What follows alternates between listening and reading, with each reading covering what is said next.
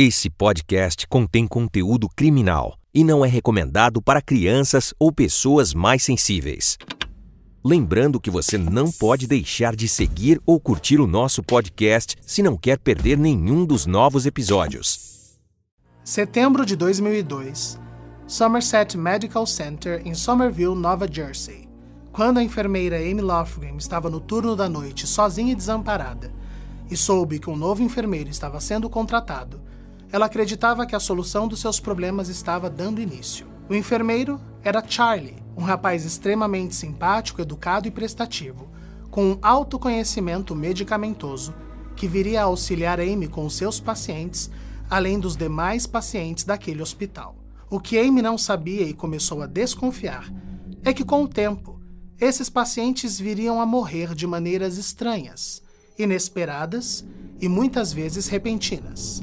A investigação policial com a ajuda de Amy chegaria não somente ao caso de assassinato desses pacientes, como um número de até mais de quarenta vítimas, todas pelas mãos deste enfermeiro tão prestativo.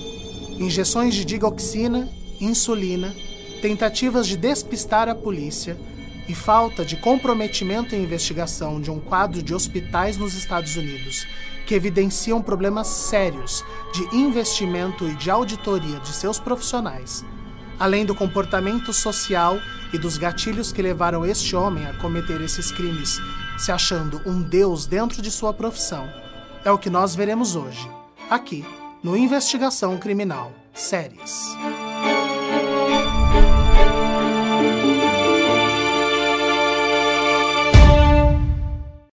Charles Cullen nasce em vinte e dois de fevereiro de mil novecentos e sessenta em West Orange, em New Jersey.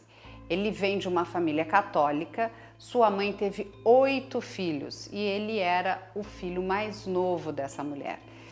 O Charles perde seu pai com sete meses de idade e ele é criado pelas suas irmãs mais velhas. O que acontece? A relação entre eles era uma relação tanto quanto atribulada, né? E ele vê, inclusive, seus irmãos do meio usando drogas, eles eram viciados em drogas. Tanto as irmãs dele, que eram bem mais velhas, acabaram cuidando muito da formação dele, acabam namorando rapazes que ele vai ter problemas com esses namorados das irmãs de conflitos, relacionamentos. Ele era um rapaz que, de acordo com a família, muito introvertido, né? Ele era um rapaz mais magrinho, ele tinha um... um físico do olho, uma aparência que era muito comum naquela época e até hoje, infelizmente, o adolescente sofrer bullying na escola porque usa óculos, aparelho, franzino, né? Então ele sofria muitos ataques de bullying na escola e foi ficando introspectivo também porque os namorados das irmãs atacavam ele, né? E os irmãos homens, Uh, eles começaram a ter um histórico de problema com o uso de drogas, uh, passaram por reabilitação, foram internados. Então, ele vai ter um irmão, inclusive, que morre de overdose, o James, em mil novecentos e oitenta e sete. Então, ele tem esse ambiente familiar que, apesar do que a gente entende como uma estrutura tradicional religiosa, no cerne da família não era lá essas coisas, né? Ele também vem a perder a mãe, que a gente vai falar um pouquinho mais pra frente, né? Mas tudo isso vai fazendo ele meio que desgarrar desse ambiente familiar. Ele não tinha muita intimidade com as irmãs por conta desses relacionamentos, com os irmãos por conta das drogas, e os pais ele vai perdendo. Uh, aqui também, logo no começo da vida dele, imagine, aos nove anos, ele vai tentar suicídio pela primeira vez. E a gente vai já deixar claro pela primeira vez, porque a gente vai relatar algumas vezes, uh, já deixando um alerta de um possível gatilho para as pessoas que tenham uh, um histórico depressivo e que já passaram por essa situação muito delicada que são as tentativas de suicídio. Esse personagem vai ter esse ponto peculiar acontecendo frequentemente. A primeira tentativa dele é aos nove anos, tentando ingerir produtos de limpeza, né? E acho interessante a gente pensar que uma criança de nove anos de idade, você poderia deduzir até que foi acidental, né, a ingestão desse tipo de produto químico, mas ele confessa, ele, ele, ele acaba contando no hospital que ele queria apenas é, se afastar de todo mundo e morrer. Quando a gente está ali no final do colegial, em mil novecentos e setenta e sete, quando ele já está perto dos dezessete anos de idade, ele é convidado para uma festa Uh, essas festinhas de fim de, de estudos que a gente vê muito comum, para quem assiste muito filme americano, sempre tem aquelas festas nas casas dos estudantes, e ele é convidado exatamente pelo grupo de esportistas e das meninas que faziam bullying com ele, né? E quando ele chega na festa, ele começa a perceber que ele foi chamado como um bobo da corte ali. Eles, come eles começam a utilizar o Charlie para tirar sarro dele ali, fazer as piadas ali. E aí a gente tem o primeiro comportamento social dele de ataque, né? Porque quando ele percebe que ele vai ser o motivo de chacota da festa, ele coloca produtos que envenenam o ponche dessa festa e gera uma intoxicação alimentar ali em todos os alunos que estavam naquele momento. Nós não temos nenhuma vítima circunstancial desse crime, mas uh, foi algo que eles acharam estranho na época, mas nem associou uma ação criminosa. Foi aquela coisa, ah, tinha alguma coisa estragada na festa, o pessoal passou mal. E ele só vem confessar esse crime na polícia, já adulto, dizendo que ele fez sim de propósito. A gente tem então o filme, como a gente já citou algumas vezes, né, O Enfermeiro da Noite, com os atores Jessica Chastain e Ed Redmayne, que é uma produção da Netflix. Um filme que tem, uh, especialmente da parte do Ed Redmayne, uma interpretação bem interessante. Ele está sendo indicado a alguns prêmios. Recentemente ganhou o Globo de Ouro de melhor ator coadjuvante. Tá? É curioso a gente falar coadjuvante, porque a nossa sensação é que ele é o protagonista, mas também vale lembrar que o nome do filme em português é uma aliteração. Aqui a gente chama de O Enfermeiro da Noite, mas o nome do filme original é The Good Nurse, A Enfermeira Boa, deixando claro que a protagonista do filme é a Amy, tá? O filme é baseado num livro, The Good Nurse, que é do Charles Graeber, que serviu de base para o roteiro. A gente fala serviu de base porque eu vou citar aqui algumas coisas que o filme traz e que não é exatamente assim. E boa parte do que a gente tem de comparação, e é curioso, é um documentário também da Netflix. Então a Netflix fez o filme e faz o documentário que desmente o filme, mas tá tudo ali dentro do mesmo ambiente. O documentário Em Busca do Enfermeiro da Noite também é produzido pela Netflix, é do Tim Travers Hawkins, tá? E o documentário em si, para quem não assistiu, eu sei que às vezes as pessoas têm um pouco de preguiça de documentário, gostam só de ver o filme, mas é muito legal ver o documentário, porque o documentário vai dar voz a esses outros enfermeiros, não somente a Amy, e a gente vai ver isso. É o primeiro traço que eu quero trazer de comparação da diferença do filme para a vida real, é que o filme protagoniza a Amy como essa justiceira que sozinha combateu esse homem. E na vida real não foi bem assim. A Amy foi, sim, determinante para a investigação e foi ela que conseguiu a confissão, mas nós temos outros enfermeiros que trabalharam com ele, que lutaram para que esse homem fosse afastado e investigado pelos seus crimes, né? E também, para quem tiver curiosidade, no YouTube você encontra a reportagem do programa sixty minutes, que tem a entrevista com o Cullen. O Cullen, inclusive, aparece no documentário também, ele tem trechos de entrevistas. No documentário a gente tem entrevistas de ex-namoradas, da, inclusive dos investigadores, dos policiais responsáveis, né? Uh, e aí eu queria só trazer para a gente saber também uma, a segunda enfermeira que trabalhava com ele nesse último hospital, que a Netflix e os roteiristas apagaram do filme, que é a Donna Hargreaves, e que no documentário ela aparece bastante. A gente vê que ela foi, ela foi muito importante, inclusive para ajudar a Amy nesse procedimento, nesse processo de condenação ali, de conseguir as provas cabais para condenar esse homem, né? E eu trouxe umas curiosidades sobre o filme, então, para quem já assistiu. Para quem não assistiu, atenção, alerta de spoiler, eu vou falar o que, que o filme acertou e errou, tá? Uh, no filme, os nomes dos hospitais e pacientes são todos alterados. Então, para quem for assistir o documentário ou ler sobre, ou mesmo quem acompanhou o nosso vídeo aqui e ficou atento a esses nomes, pode estranhar. Falar, ah, mas não é esse nome que está no documentário. O, document... o filme mantém o nome da Amy e o nome do Charlie. O restante, eles alteraram todos os hospitais e todos os pacientes. Isso foi uma opção dos roteiristas e da direção, exatamente para não fazer as, os familiares reviverem os traumas deles. Então, no filme, os quadros clínicos e as histórias do paciente são invenções que são próximas do que aconteceu. Uh, no filme também a gente tem o relato do Charlie falando sobre como ele decidiu ser enfermeiro, que foi porque a mãe dele teve, quando morreu, o corpo dela desapareceu. Uh, não foi bem assim. Na verdade, o hospital não perdeu o corpo da mãe dele, como ele contou, tá? Mas o que aconteceu, que de fato, e o filme também relata, que é um absurdo, é que o hospital cremou a mãe dele antes de entregar o corpo para a família. E a família dele não era de tradição de cremar, eles são católicos de tradição de enterrar. Então ele teve realmente essa situação complicada com o hospital. Outra informação bacana é que o filme opta, como eu falei, pelo protagonismo da Amy, remove a Donna, isso não é verdade, não foi assim, né? E uh, a gente tem o caso dos enfermeiros que fazem a greve, que o filme não mostra. E uma coisa que eu acho curiosa, que o filme deixa isso muito forte, é o quadro clínico da Amy. No filme, a Amy tem um problema cardíaco que diz que ela precisa de transplante com urgência, né? E não é bem assim. Ela tem, de fato, problema cardíaco, mas ela não estava precisando de transplante com urgência. O que ela estava precisando, de fato, era o acesso ao insurance, ao seguro médico, que precisava que ela cumprisse aquele tempo de hospital para ela ter acesso a isso.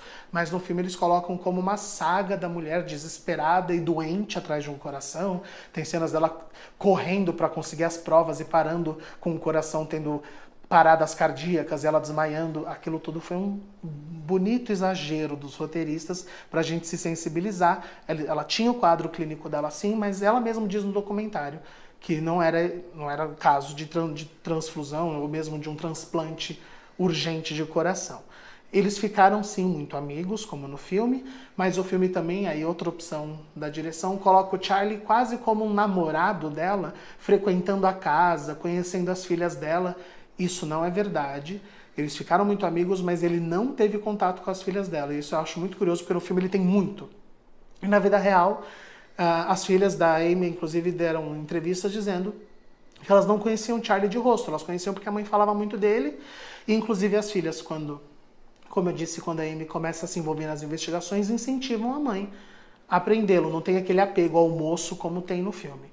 Isso são coisas, como a gente diz, é importante sempre lembrar, um filme não tem a responsabilidade de ser uma reprodução fiel do, de todos os fatos. É uma adaptação, é uma versão, né, ali não literária. Então, por isso que a gente sempre recomenda, quando você assistir um filme sobre um caso, procure documentários. O documentário vai trazer, o documentário sim, tem uma responsabilidade jornalística de apresentar a verdade. O filme é uma encenação hollywoodiana, mas não deixa de ser um filme muito interessante de assistir, as atuações são muito boas, é um bom suspense, né? E eu acho que é uma boa entrada, uma porta de entrada para você conhecer e ir atrás de descobrir mais desse quadro, que a gente não fala somente de um assassino, a gente está falando também de um sistema de saúde que negligenciou e, infelizmente, contribuiu com a falta de investigação e de compromisso para a morte de, acredita-se, mais de quarenta pessoas.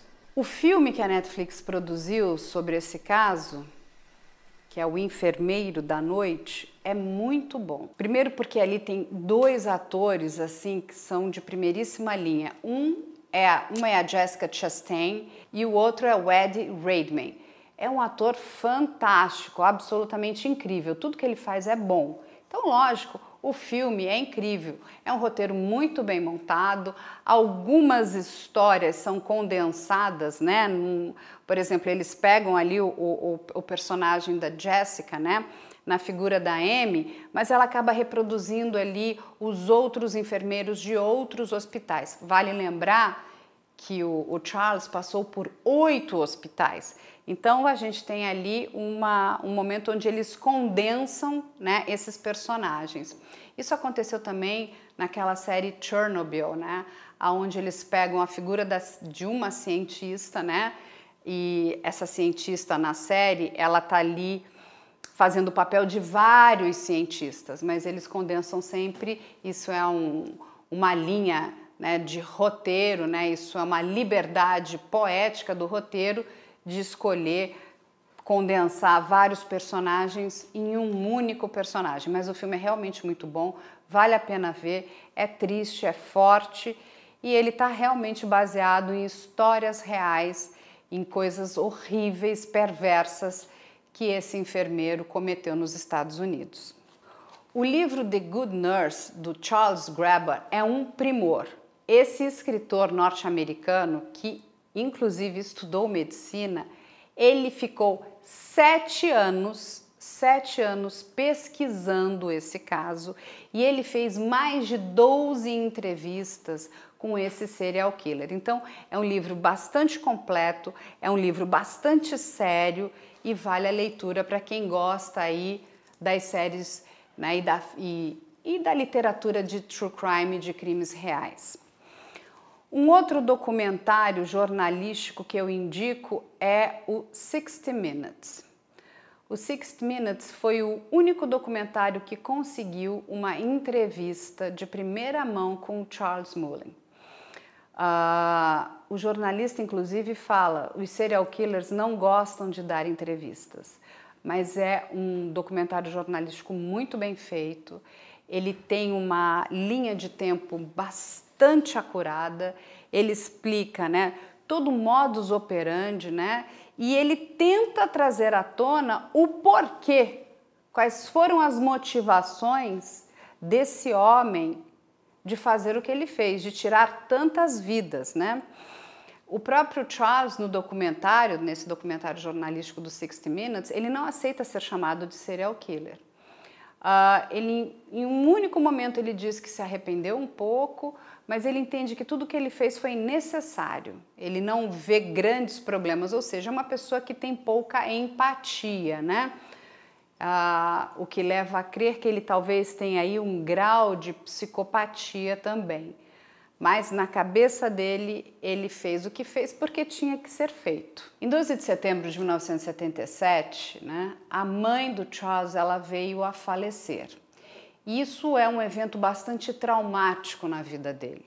Primeiro porque ele entende que a mãe não teve, não recebeu o atendimento correto no hospital, né? Ele relata que o corpo da mãe estava inchado, sujo e não recebeu ali um final e uma morte digna.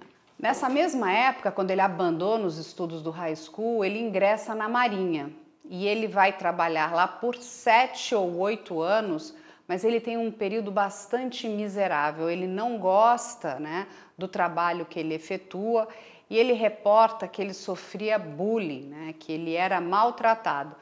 Quando a gente chega ali entre setenta e oito e setenta e nove, ele vai ingressar na Marinha, ele entra inicialmente trabalhando em um submarino, que é o U S S Wilson, e ele entra, eh, tem um termo que a gente traduziria para novato, mas lá eles os chamam de rooker, que é essa pessoa que está em treinamento. E é muito comum também, infelizmente, a prática de bullying dos, dos mais experientes, das, né, dos veteranos, com os rookers, com os novatos. E por ele ser ainda um rapaz magro, franzino, que não tinha aquele porte atlético que a gente está acostumado a associar à vida militar, ele vai sofrer bullying na Marinha pelos integrantes ali, né, pelos outros companheiros. A gente vai começar a ter um comportamento também relacionado ao alcoolismo. O Charlie começa aqui a ter um histórico complicado com a ingestão de álcool, que vai começar a alterar o comportamento dele social. Ele, inclusive, é afastado algumas vezes do serviço por conta de crises alcoólicas dele ali naquele ambiente, né? Uh, e toda vez que ele era pego ou bêbado ou inadimplente naquele local, ele sofria ou os afastamentos oficiais, mas ele também sofria torturas. E a gente vai começar a perceber aqui uma curiosidade interessante sobre o Charlie, que é, ele muda, ele começa a mudar o comportamento social dele de acordo com o local que ele está. É como se ele zerasse o Charlie que ele foi para aquelas novas pessoas. O primeiro relato que a gente tem dessa mudança já é nesse, nessa vida militar, porque parece que ele realmente ele tenta criar um Charlie que seja mais aceito, né? E já vendo que, por exemplo, a tentativa anterior foi frustrada, então a ser aquele Charlie quieto não funcionou, vou tentar ser um Charlie mais atencioso. Em mil novecentos e oitenta, né, o Michael Linning, que era da tripulação desse navio, flagrou o Charles Cullen no console de mísseis vestido de médico. Ele pergunta por que que ele estava daquela forma e ele não responde. Isso ali gerou algumas advertências e ele acabou sendo transferido para um navio de abastecimento. E vale lembrar novamente que a rejeição, né, da equipe ali, daquelas pessoas que trabalhavam, né, como tripulação nesses navios, faziam um, um bullying bastante extenso, né, e intensivo com Charles Cullen, o que levou ele a várias tentativas de suicídio, né? Ele atentou contra a vida mais de uma vez. E em mil novecentos e oitenta e quatro ele é dispensado do serviço militar e aí então ele vai começar a escola de enfermagem. para que ele pudesse pagar a escola de enfermagem, que tem aí um custo bastante alto nos Estados Unidos, ele começa a trabalhar em alguns restaurantes como garçom. Um dos restaurantes que ele vem a trabalhar é o Roy Rogers, e ali ele conhece a sua esposa, a Adrienne, na qual eles vêm a se casar logo na sequência. Quando ele ingressa à escola de enfermagem, né, eu trouxe aqui o nome que é a Mountainside Hospital em Montclair, onde ele vai praticamente, na verdade, buscar um novo emprego. Né? Ele não, é importante a gente lembrar que, apesar de as profissões militares terem uh, todos os cargos que envolvem tratos médicos e enfermagem, não foi assim que ele ingressou, ele não trabalhava, né, com, essa, com esse setor, ele decide ser enfermeiro depois. E na escola de enfermagem, os colegas dele vão falar sobre um outro comportamento social. A gente não está falando do Charlie inibido, a gente não está falando do Charlie solícito, a gente está falando do Charlie popular.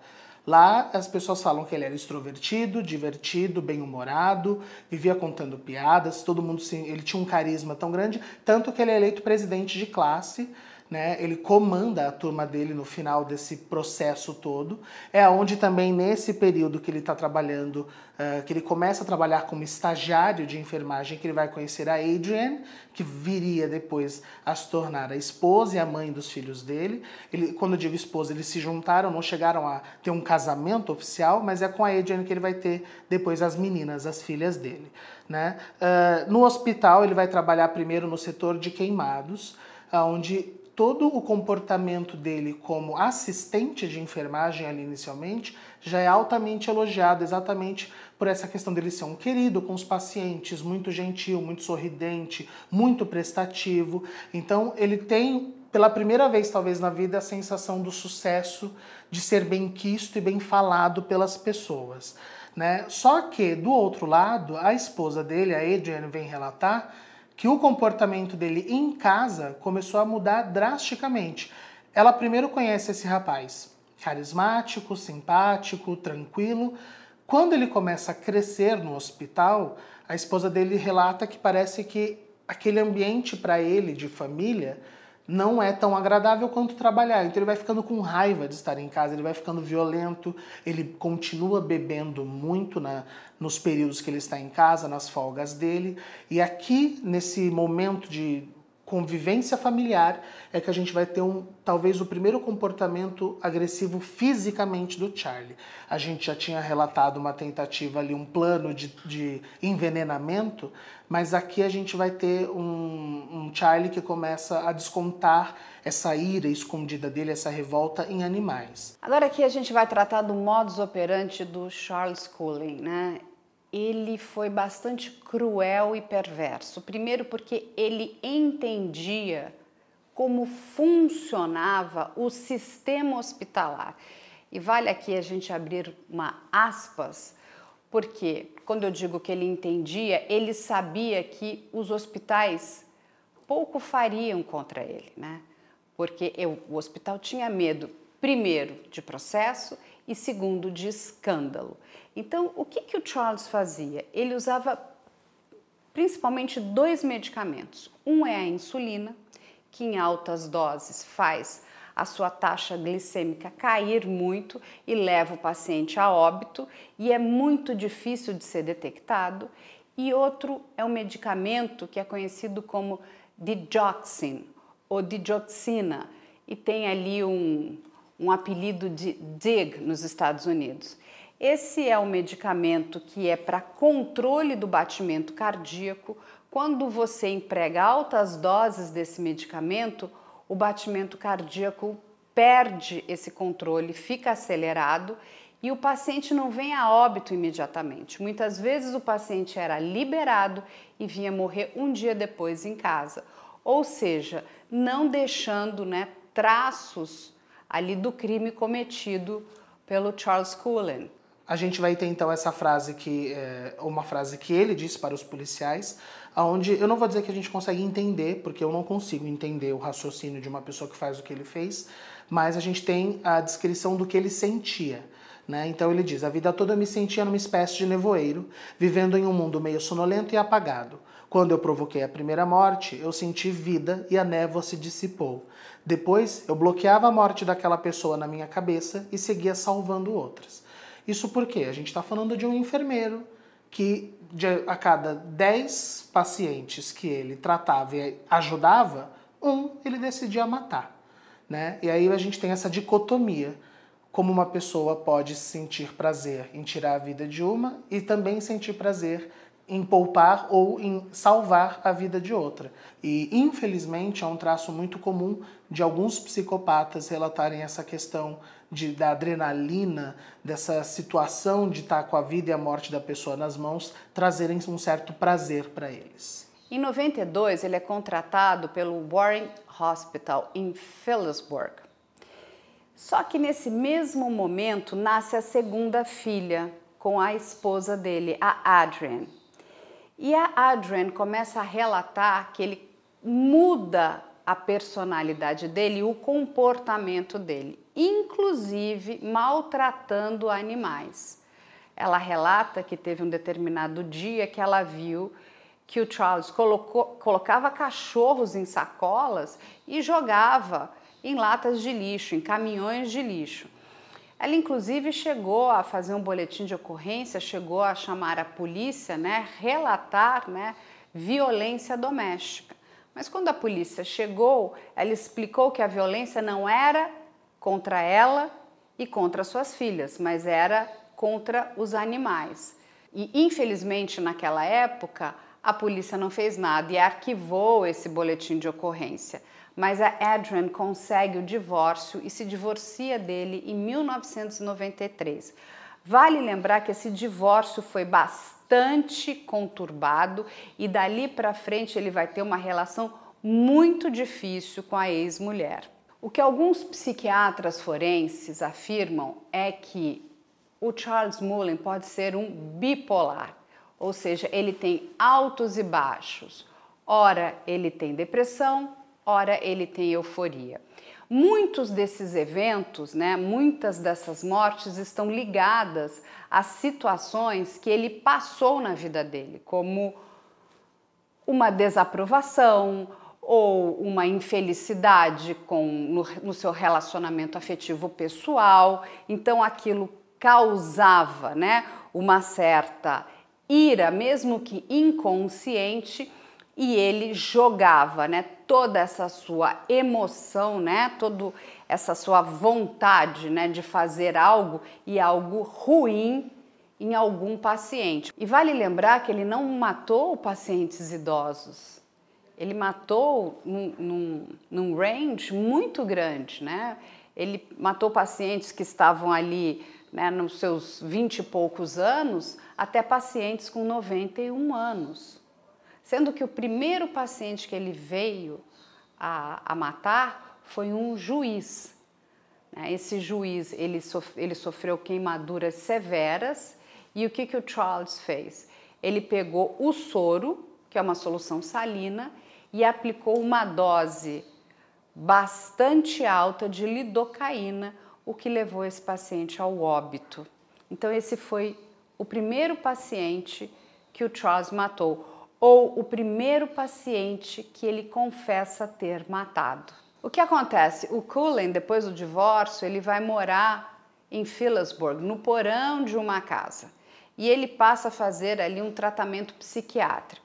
Mas vale também ressaltar, né, que a ex-mulher do Cullen reporta que ele tinha ali já um comportamento bastante depressivo, fazia uso severo de álcool, ou seja, estava à beira do alcoolismo. Ele já vivia ali uma batalha, né, na custódia pelas filhas. Ele estava praticamente falido, ou seja, a vida do Cullen era uma grande bagunça. Apesar de toda essa situação que ele vivia, né, ele estava ainda trabalhando no Warren Hospital. E o que os funcionários alegavam ali é que ele tinha um comportamento social bastante agradável, apesar desse comportamento pessoal um tanto quanto estranho, né? Como a mulher, a ex-mulher dele relatava, no qual ele abusava de animais, no qual ele bebia demais, ele fazia uso de remédios antidepressivos, ele, ele tinha essa personalidade um tanto quanto instável.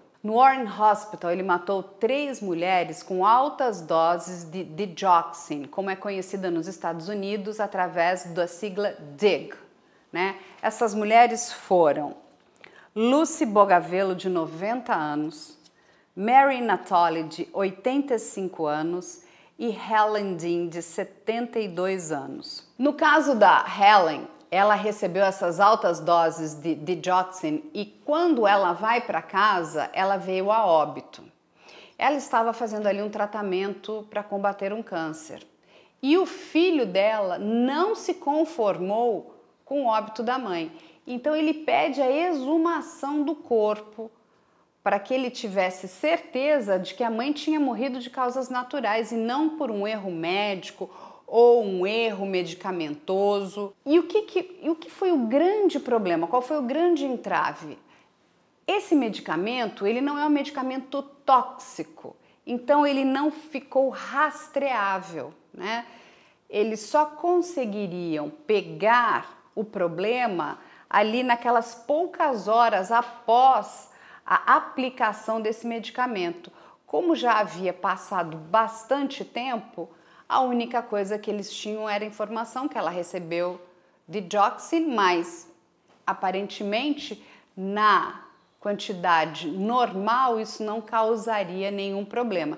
E vale lembrar que o próprio Charles não colocava as quantidades erradas nos prontuários médicos. Esse excesso de óbitos faz com que é começada a levantar uma auditoria nesse hospital. A investigação aponta uma alteração proposital que eu trouxe aqui, que é a alteração de insulina detectada em alguns pacientes, né? Mas, curiosamente, eles não encontram uma identificação comum entre os pacientes. Por quê? Porque o Charlie não atacava os pacientes dele. Ele colocava não necessariamente o, os medicamentos nos soros dos pacientes que estavam sob os cuidados dele. E aí a gente tem todo o relatório, né, o prognóstico daquelas pessoas e vem sempre o paciente que está sendo atendido por qual enfermeiro responsável e por qual médico é responsável. E aí a polícia foi bater essa auditoria e viu que não era o mesmo enfermeiro que estava atendendo essas pessoas e eles não morriam sempre no mesmo turno. Então ficou, começou a ficar difícil naquela situação conseguir chegar à conclusão que era uma pessoa que estava fazendo, porque ele tinha essa habilidade, essa inteligência, vamos colocar assim, de atacar pessoas sem ser no mesmo período e nem todas sendo cuidadas por ele. Toda vez que levantava uma auditoria, eles, quando chegavam a alguma conclusão, quando eu digo uma conclusão, essa suspeita de que ah, pode ser o Charlie, a gente vai ter relatos de enfermeiros que começam a desconfiar do comportamento dele, a gente tem depois um relato até de um grupo de enfermeiros que ameaça fazer greve, então ah, os colegas de trabalho começam a desconfiar, o hospital desconfia, porém nunca é levantada nenhuma auditoria final, nenhuma acusação formal e também nunca é colocado no sistema. A gente tem dentro do quadro de contratação de médicos e enfermeiros nos Estados Unidos, Nós te, existe um sistema que é como se fosse o currículo digital dessa pessoa, que é onde você puxa as referências. E nas referências dos hospitais que o Charlie trabalhou, e foram muitos, nunca se tinha o apontamento de uh, inadimplência, de maus tratos, nunca era, ou mesmo sob investigação. Isso por quê? Porque você colocar essas informações coloca também em xeque a ética e a reputação daquele hospital. E a gente vai começar a ver um comportamento desses hospitais de querer tampar o sol com a peneira ali, de tentar passar despercebido, porque a gente está falando de hospitais que dependiam de investimento tanto na questão de construção, ou seja, de investidores que vão auxiliar o hospital a crescer, e no, na contratação dos serviços, porque nos Estados Unidos todos os hospitais você paga, não, você não tem, né, o SUS, o Serviço de Atendimento Público, então é muito comum que as pessoas escolham o hospital que elas vão fazer os procedimentos, especialmente procedimentos complexos como cirurgias. Em noventa e três, o Cullen, ele é preso tentando entrar na casa da namorada. Ele quebra o vidro, quebra a janela e entra na casa da namorada. O que acontece? Ele logo é liberado e ele tenta novamente suicídio. Veja como é o comportamento, né? Vamos dizer, clínico dessa pessoa. Ele tem momentos de euforia e momentos de profunda depressão. Então ele estava sempre entre altos e baixos. E todas as vezes que ele está em profunda frustração, inclusive, ele tenta o suicídio, né? Ele atenta contra a própria vida. De janeiro a julho de noventa e seis, ele tem mais cinco vítimas. Quatro idosos e uma mulher de quarenta e nove anos, que é a Catherine Dexley. Uh, ele não foi investigado nesse hospital, ele sai em outubro de noventa e seis. Lá nesse hospital ele vai ter também um problema de relacionamento com uma enfermeira casada. E ele começa a perceber também esse outra, essa outra questão, que é se ele gera um relacionamento pessoal no hospital que gera um atrito, isso é o suficiente para ele pedir demissão sem que seja percebido que ele tem algum problema ali de comportamento profissional. Então, antes que percebam que ele está fazendo algo errado como enfermeiro, ele usava desses relacionamentos com essas mulheres para falar, olha, eu quero sair porque eu terminei um namoro e não estou bem, não quero ficar vendo essa enfermeira aqui, nesse caso, a enfermeira casada, né? Então, ele conseguiu utilizar isso para poder escapar desses hospitais antes de começar uma auditoria. Um mês depois, ele vai para o Morriston Memorial Hospital. Ele é demitido em noventa e sete, curiosamente, por mau desempenho profissional. Eu digo curiosamente por quê? Eu acabei de dizer que ele ganhou um prêmio como enfermeiro referência. E aí, no outro hospital, ele é demitido por mau comportamento profissional. Esse hospital, e aí mais uma vez os problemas das fichas, não relata exatamente qual foi esse mau comportamento. Mais uma vez, depois que a polícia vai entrevistar os outros enfermeiros, é que a gente descobre que nesse hospital os outros enfermeiros começam a desconfiar dessas injeções, dessas alterações que ele, era, que ele fazia, e o hospital decide apenas afastá-lo ao invés de investigar. E aqui também, dois meses depois, mais uma tentativa de suicídio do Charlie, que sempre, uh, uh, a gente começa a perceber que sempre que as pessoas começam a desconfiar dele, parece que ele perde um pouco o equilíbrio e apela para o suicídio, como uma tentativa frustrada ali da, da, da, do movimento depressivo dele de, ah, não tá dando certo o que eu tô fazendo. Em noventa e oito, o Charles ele é contratado pelo Liberty Nursing, na Pensilvânia. E lá ele vai matar mais uma outra paciente. Essa paciente não era uma paciente dele. Quem cuidava dessa mulher era uma outra enfermeira. O que que acontece, né? O hospital, ele suspeitou que o Charles pudesse ter alguma coisa a ver com essa morte. Mas, com medo, né, de um escândalo, ou mesmo com medo, né, de um processo, o hospital recua. E aqui, vamos abrir um parênteses que é muito importante. Porque essas questões de erros hospitalares, elas não são de agora, elas vêm de muito tempo. E quando a gente pensa na questão da responsabilidade, nós temos aqui um funcionário de um hospital, que é um serial killer, e a gente vai ver ali mais pra frente que os hospitais desconfiavam dele, mas nada faziam. Por quê? Tinham medo de processo, né? E processo em todos os sentidos, porque lá nos Estados Unidos, um pouquinho diferente aqui das nossas leis, você não pode deixar de contratar um funcionário porque ele está fazendo tratamento psiquiátrico. Você não pode investigar a vida pregressa desse, dessa pessoa. Você só pode pedir referências profissionais. Ou seja, qualquer coisa que o hospital fizesse fora desse espectro, ele poderia sofrer uma punição, poderia sofrer, inclusive, né, um processo, e esse é um dos motivos que o Charles conseguia bypassar muitas barreiras, né? E estava sempre pulando de um hospital para o outro. Quando ele entendia que alguém estava perto de descobri-lo, né, de entender o que ele estava fazendo, né, que ele estava matando pacientes, ele se desligava desse hospital e ia procurar um novo hospital. Em noventa e nove, ele já está em um outro hospital, que é o Lehigh Valley Hospital. E nesse mesmo período, ele mata mais um paciente e ele tenta suicídio novamente. Como ele tenta isso? Ele liga a churrasqueira da casa dele e Só que os vizinhos começam a sentir o cheiro, chamam a polícia. Quando a polícia chega, ele inventa uma história de que adormeceu tomando banho.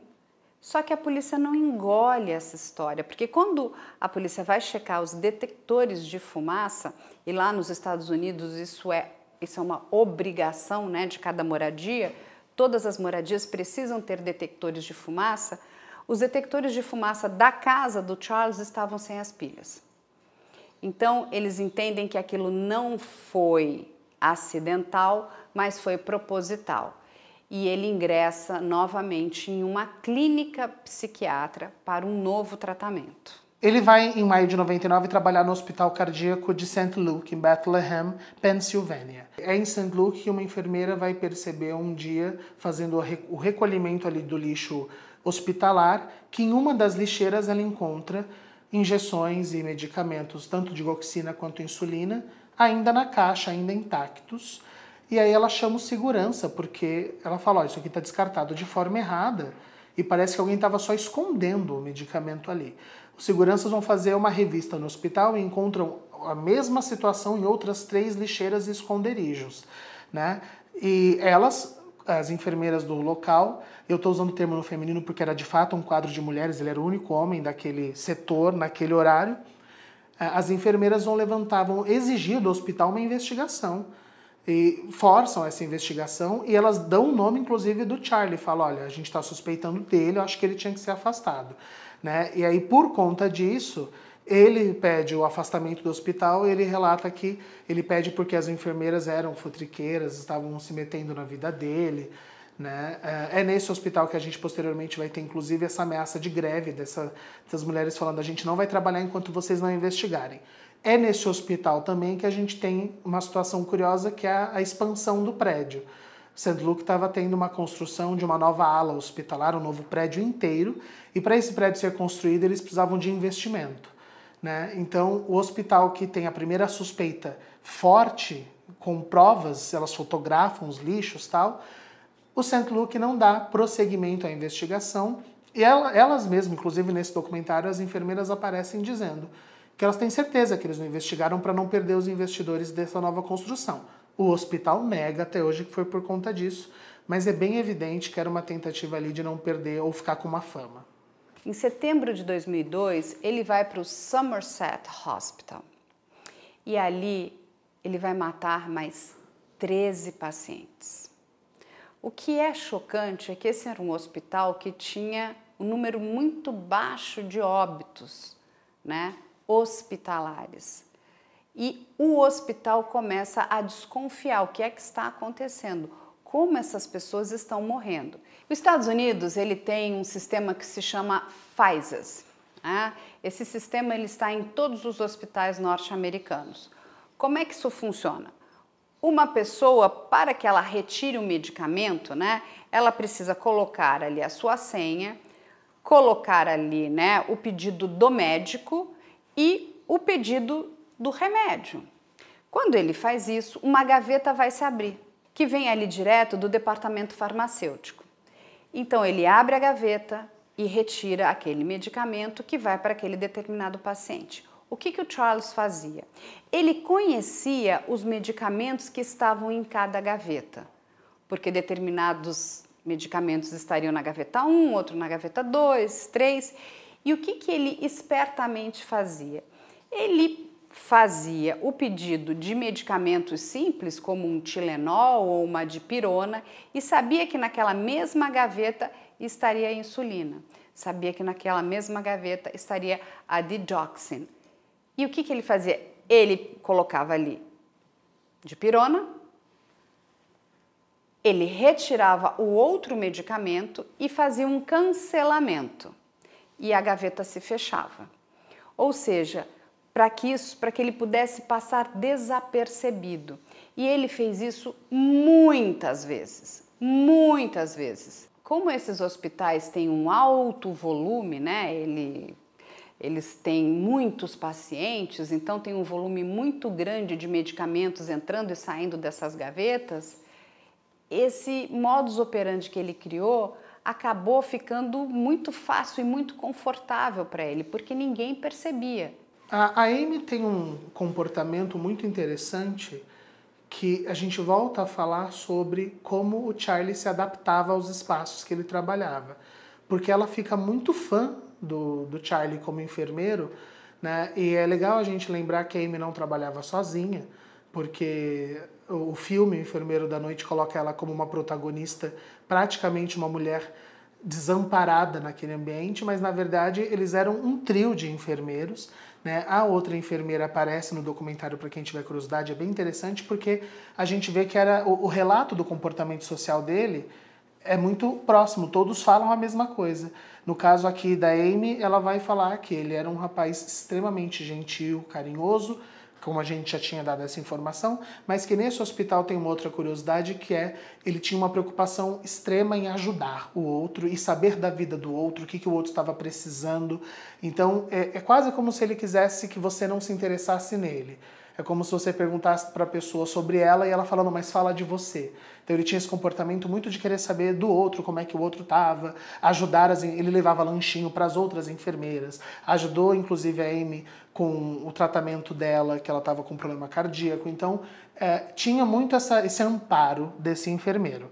Só que em dois mil e três ela começa a perceber, assim como nos outros hospitais, que o número de óbitos do setor dela, que eram um, dois por mês, começa a acontecer um, dois por semana.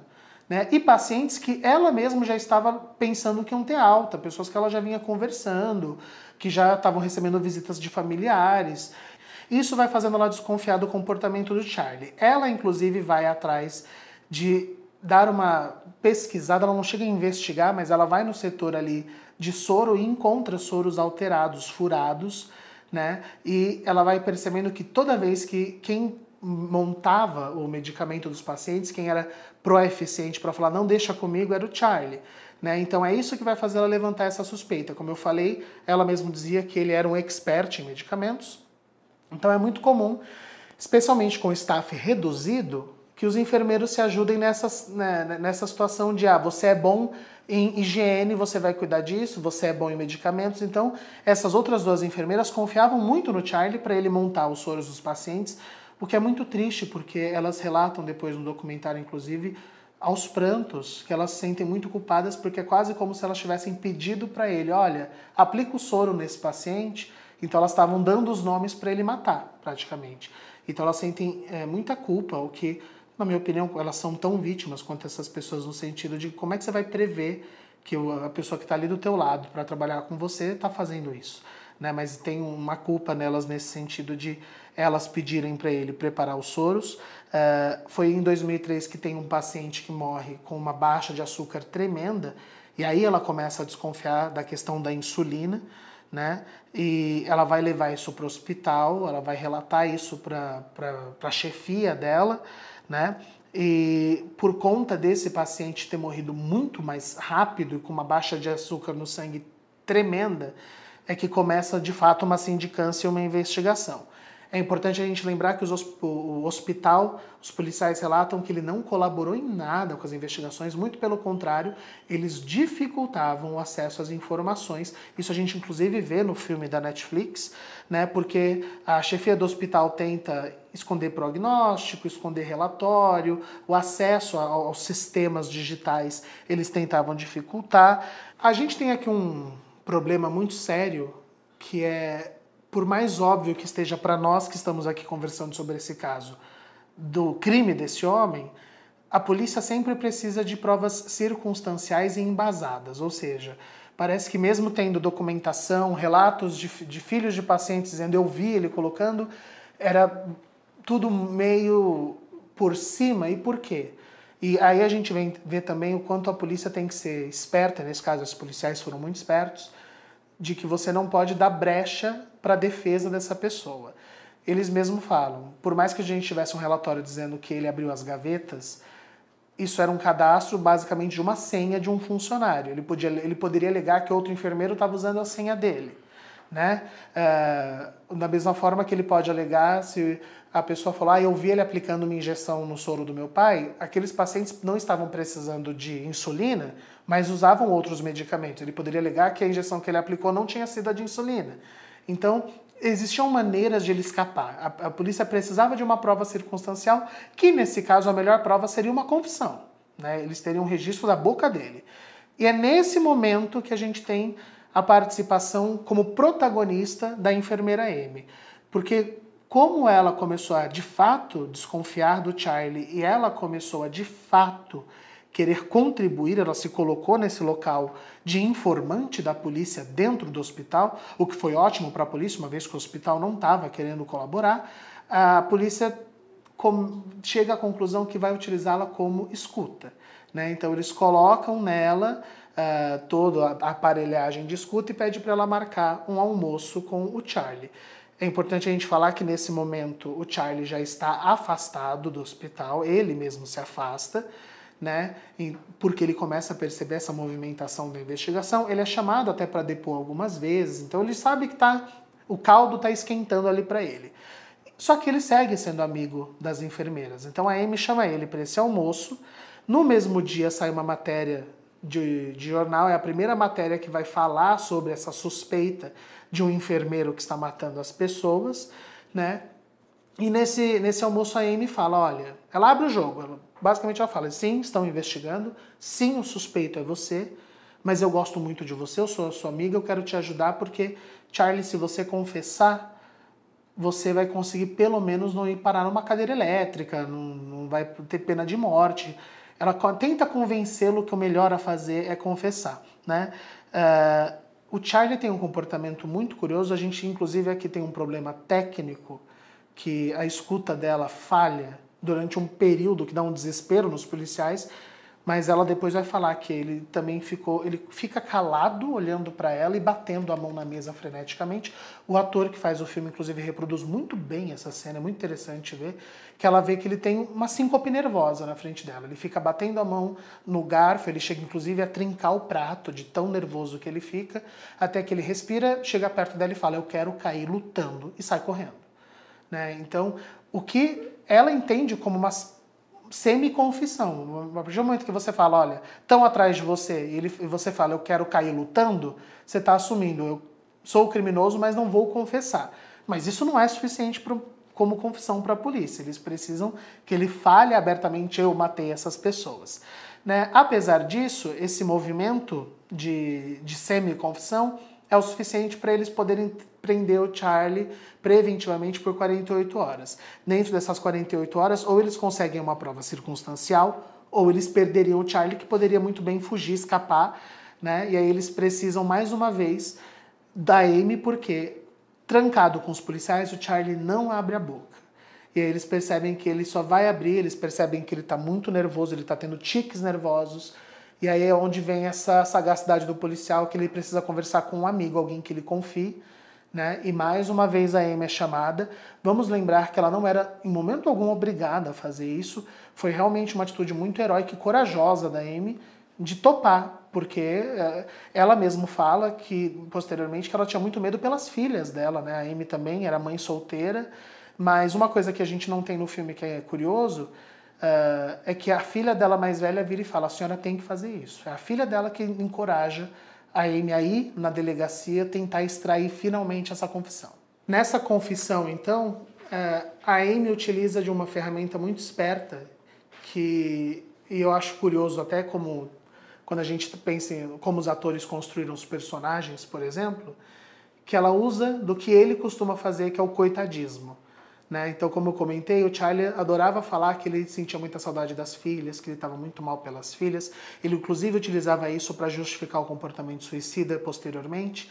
E a Amy, quando ela chega no, na, na delegacia, ela fala para o Charlie, olha, eu sou, eu, eu tô sendo investigada como sua cúmplice.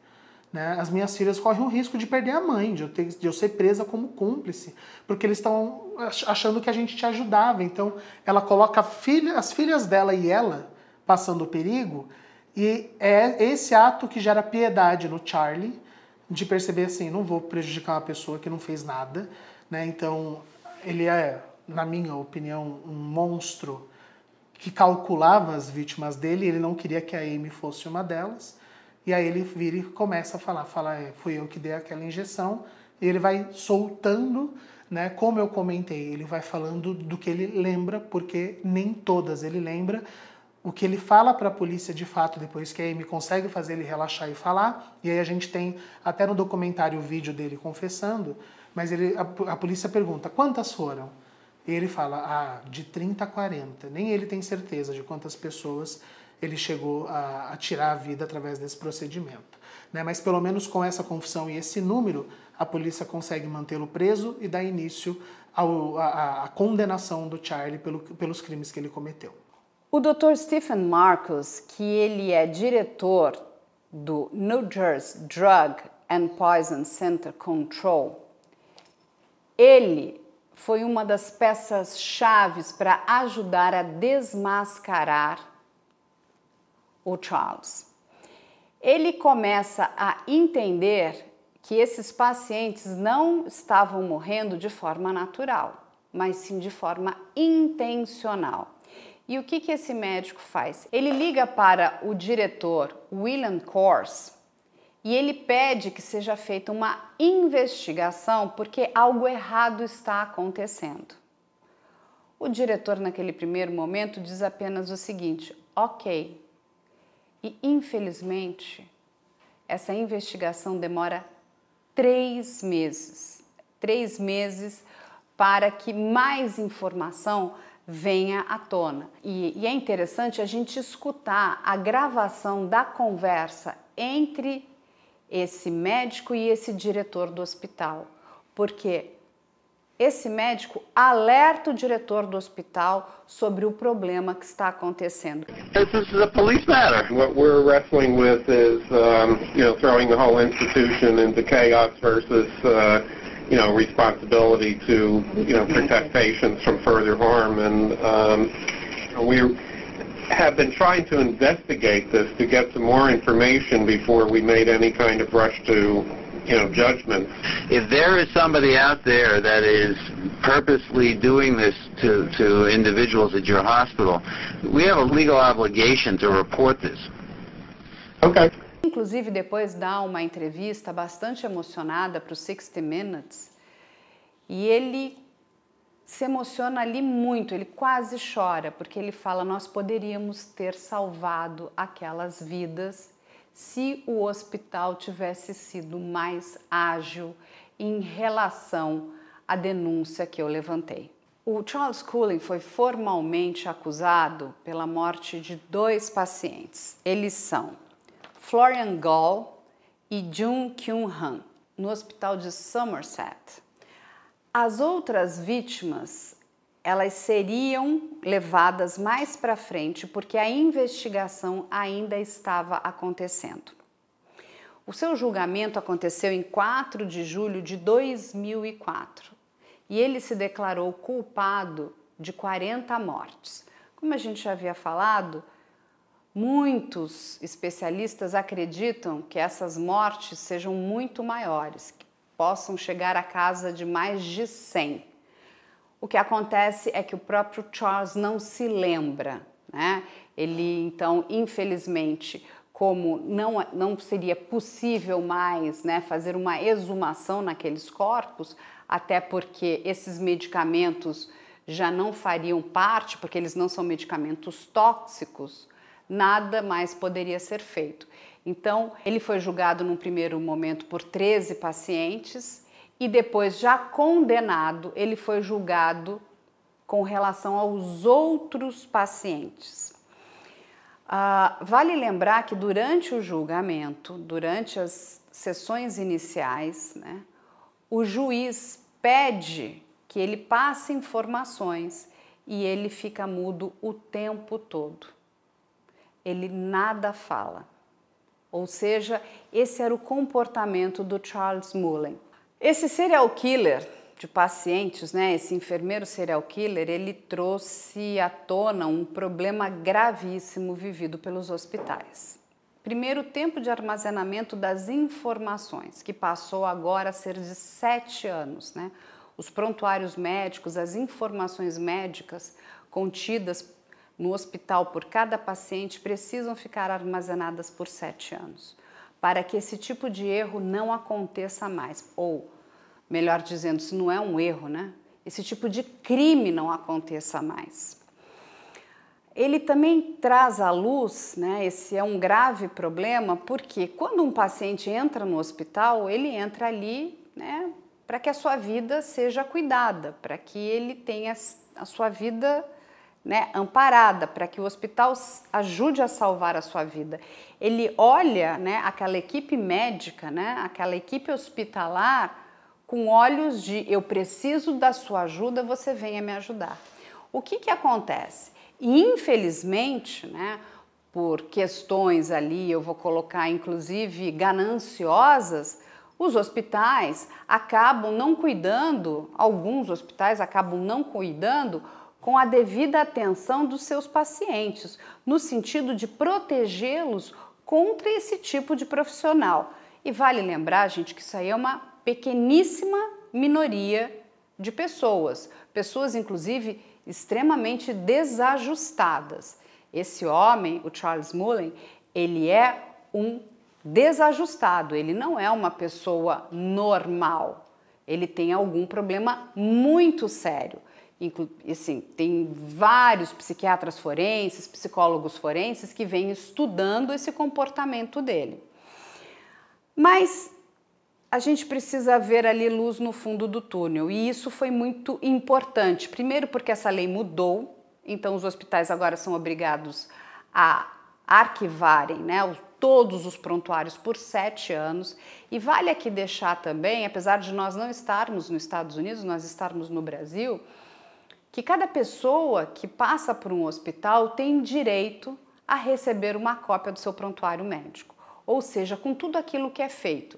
A grande maioria dos hospitais não tem o menor interesse em entregar uma cópia do prontuário, mas isso é um direito de todos nós. Então, se você passa por um hospital, você tem direito de receber esse prontuário médico para saber o que aconteceu, né? Ou com você, ou com algum parente no qual você está acompanhando. Qual foi o medicamento, é, quantas vezes aquele medicamento foi administrado, se ele passou por algum exame, para ver se não tem nenhum erro. É lógico que ninguém fala muito sobre isso, porque se erros acontecem, os hospitais querem que isso fique escondido. Vamos lembrar que essas grandes redes hospitalares, elas vivem de reputação. Isso nos Estados Unidos, isso em qualquer lugar do mundo. Então, o que aconteceu nesse período nos Estados Unidos trouxe um grande alerta, né? Um, porque esse foi um problema que não foi pequeno. Ele tirou a vida de muitas pessoas, muitas pessoas que poderiam estar aqui entre nós, pessoas que não mereciam de forma alguma morrer. E não cabe a ele a decisão de vida ou de morte de ninguém. Suicídio por procuração, vamos lá. Vocês estão preparados para esse absurdo? O que é o suicídio por procuração? É um termo que foi inventado por algumas defesas nos anos oitenta e que foi utilizado e é utilizado às vezes até hoje, que é basicamente dizer que quando o acusado mata uma pessoa que precisava morrer, mas não tinha como fazer. Vou dar um exemplo. Vamos supor que você tem uma esposa que esteja em coma, em estado terminal, e está vivendo ali sobre base de aparelhos, mas desligar os aparelhos não necessariamente a mataria, deixaria ela em estado vegetativo, e você opta pela eutanásia, e no teu país não tem eutanásia. Você seria condenado por utilizar uma prática ilegal. E aí o suicídio por procuração seria para dizer que você não matou essa pessoa, você fez o que ela queria ter feito, mas que ela não tinha como fazer aquilo com as próprias mãos. E aí a defesa do Charlie utiliza desse, desse termo, suicídio por procuração, para dizer, olha, as vítimas dele, na verdade, eram pessoas que queriam morrer, mas não estavam em condições de dizer, então ele não a matou, ele as suicidou. Faz o menor sentido, né? Você suicidar outra pessoa já é uma redundância, porque o termo suicídio vem das suas próprias mãos. Mas se eles usam o termo por procuração só para a gente entender como seria o termo também, o Munchausen por procuração, que a gente cita aqui no vídeo da Gypsy Rose Lee, que é quando uma pessoa te eh, conduz uma doença em você que não existe. Então eu estou provocando algo em você que não está em você. Por isso, por procuração. É algo que outra pessoa está fazendo para você. né? No caso do suicídio por procuração seria essa lógica, mas isso não existe, gente. Isso é balela para poder ganhar a defesa. Exato. O Charlie é preso confesso, né? Lembrando, a prisão confessa, na maioria dos estados americanos, você consegue converter a sentença em prisão perpétua em vez de pena de morte, né? Que é o caso dele, que vai receber a condenação por prisão perpétua em, várias, em vários dos casos. Uh, em dois mil e sete, uma ex-namorada dele, a Michelle Packman, ela entra em contato com ele e eu acho muito curioso. Ela manda uma carta para ele dizendo que ele tem uma maneira dele se redimir, porque o irmão dela tá precisando de um rim. E quando eles namoraram, ela sabia que o tipo sanguíneo do Charlie era o mesmo do irmão, porque ele chegou a doar sangue pro irmão dela uma vez. Então ela fala, olha, eu preciso de um rim, eu sei que você tem rins saudáveis e o mesmo tipo sanguíneo do meu irmão. E o Charlie, ele pede pros advogados dele e fala, olha, eu quero doar. Né? Só que não é, o procedimento para um presidiário já condenado doar um rim não é igual nós, não, não, não, não funciona assim. Você precisa de uma liberação de um juiz para qualquer coisa que aconteça fora do presídio, né? E o juiz que cuidou do caso, ele fala, tudo bem, mas para isso você vai ter que passar pela sentença de acusação e pelo procedimento de acusação, que O que, que é isso? É basicamente uma sessão extraordinária no tribunal, onde os familiares das vítimas vão ter o direito de olhar na tua cara e falar o que você fez na vida delas. Né? Então ele teria que confrontar, que olhar no olho da, do, do, das, dos familiares dessas vítimas. Ele aceita, mas o comportamento dele nesse dia é muito bizarro. Porque apesar de ele aceitar, ele não olha para essas pessoas. O documentário que a Netflix traz mostra parte desse, de, de, de, dessa acusação e é muito angustiante a gente ver, porque as pessoas, tem, tem alguns deles que gritam com ele, falam, olha para mim, olha no meu olho, e ele não olha, né? E em um determinado momento ele começa a cantarolar, senhor juiz, o senhor precisa se demitir. Ele vai cantarolando isso quase como um surto psicótico mesmo, ele vai cantarolando a ponto do juiz ficar tão irritado que manda amordaçar ele e vedar a boca dele com silver tape, para que ele calhe a boca e só ouça o que aquelas pessoas têm que falar. Então ele tem essa surtada ali no tribunal. Apesar disso, todos os familiares que foram presentes conseguem falar, e aí ele tem a liberação. Tá? E vamos só entender também o porquê que havia uma preocupação, inclusive dos parentes das vítimas, com, essa, com esse transplante. Não, nunca foi em questão de, dele ter o direito ou não de transplantar o rim, mas era o medo de que ele usasse dos contatos dele em hospitais para fugir, né, durante esse procedimento.